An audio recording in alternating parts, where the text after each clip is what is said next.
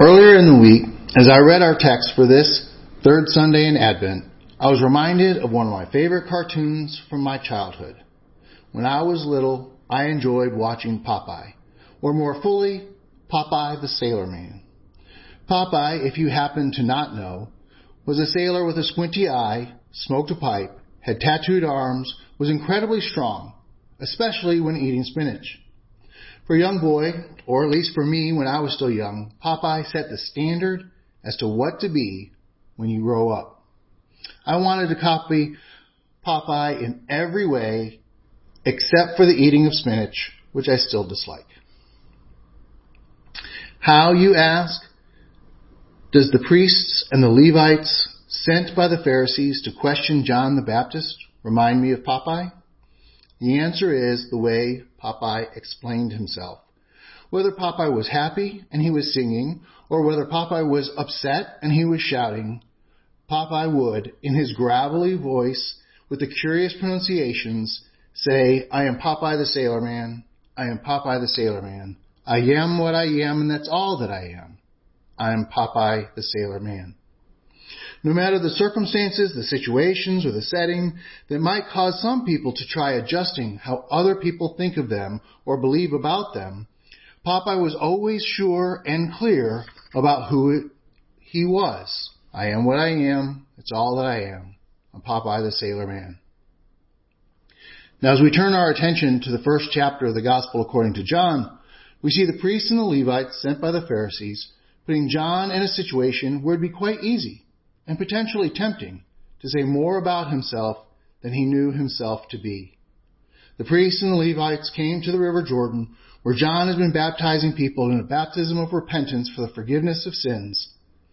And John's message was being spread far and wide. In Matthew's writing in the gospel, he record, records that Jerusalem and all Judea and all the region about the Jordan were going out to him and they were being baptized by him in the river Jordan, confessing their sins. Plain and simple, John the Baptist was attracting a lot of attention. In response, the Pharisees sent out the priests and the Levites to find out just who is this wild man in the wilderness. And they asked John directly, Who are you? Remember the situation in Israel at the time. Israel was occupied by Roman soldiers. The people of Israel had been waiting for the Messiah, the Christ, for a long time, always thinking that their liberation from oppression must be soon. This is a recurring theme with the people of Israel because they have experienced the captivity of Egypt, captivity in Babylon. Now they're under Roman occupation. The people of Israel are eager for God to raise up from among them a great leader and deliverer who will cast the Romans out of Israel and free their land. And as happens in many places, when there is a common enemy to oppose, there are people who want to be the one who step up and take the lead. As a result, all across the region, there are zealous men stepping forward, gathering large followings, and then attempting to lead insurrections. Many boldly claim to be the Messiah, the Christ that the people of Israel were waiting for. These insurrectionists would gain a following, catch the attention of the Roman authorities, be arrested, and then crucified. When they were crucified, their followers would hide, then disperse, and then the insurrectionist would soon be forgotten. That's the amazing difference between all the others and Jesus. Upon the crucifixion of Jesus, the followers, the disciples, at first hid, then they took the first steps towards dispersing. They attempted to return to their former way of life, commercial fishing, but the resurrected Jesus appeared to them, and instead of Jesus being forgotten by the world, the world has been changed by him. But that is still about three years away from our scene in the gospel passage today. Jesus has not yet been publicly announced, although it will soon happen. And the question is still on everybody's mind. Who is the Messiah? Who is the Christ?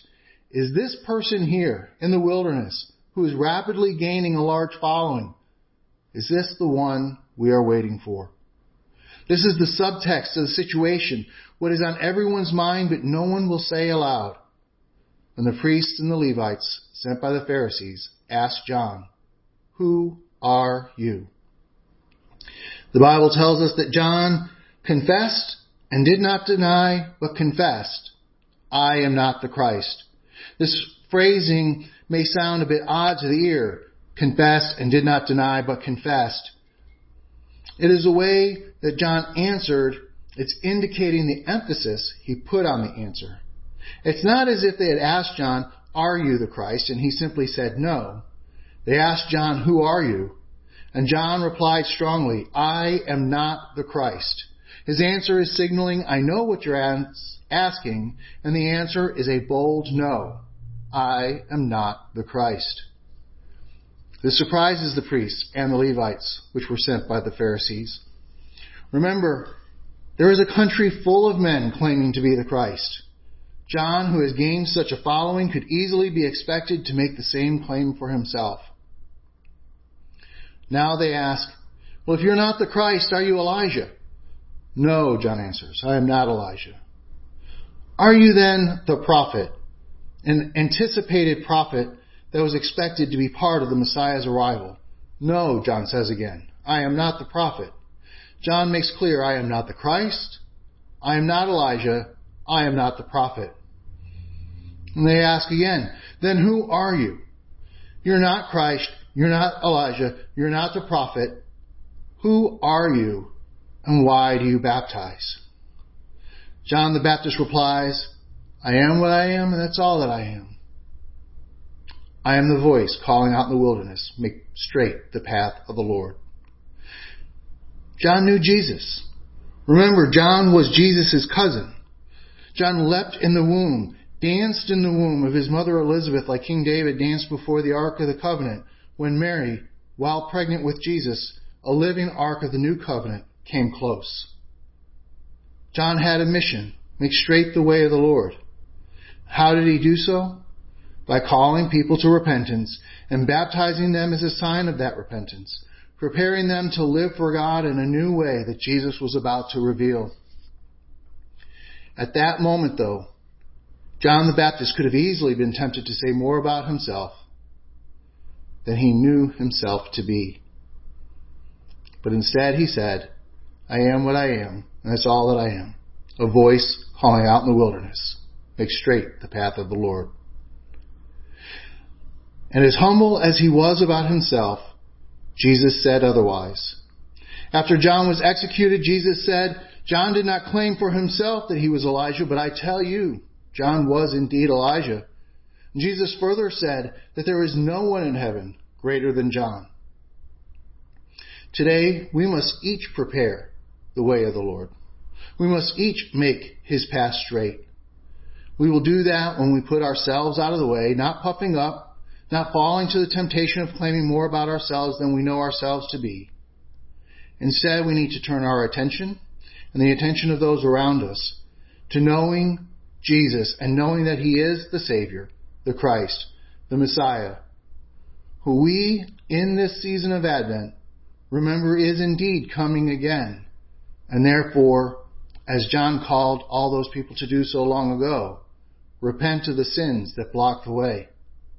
And until that day comes, I shall say, I am what I am, and that's all that I am. I am one in need of the Savior. I invite you to say the same and may we, may we be blessed to hear Jesus say one day more about us than we ever claim for ourselves. Well done, good and faithful servant. Amen.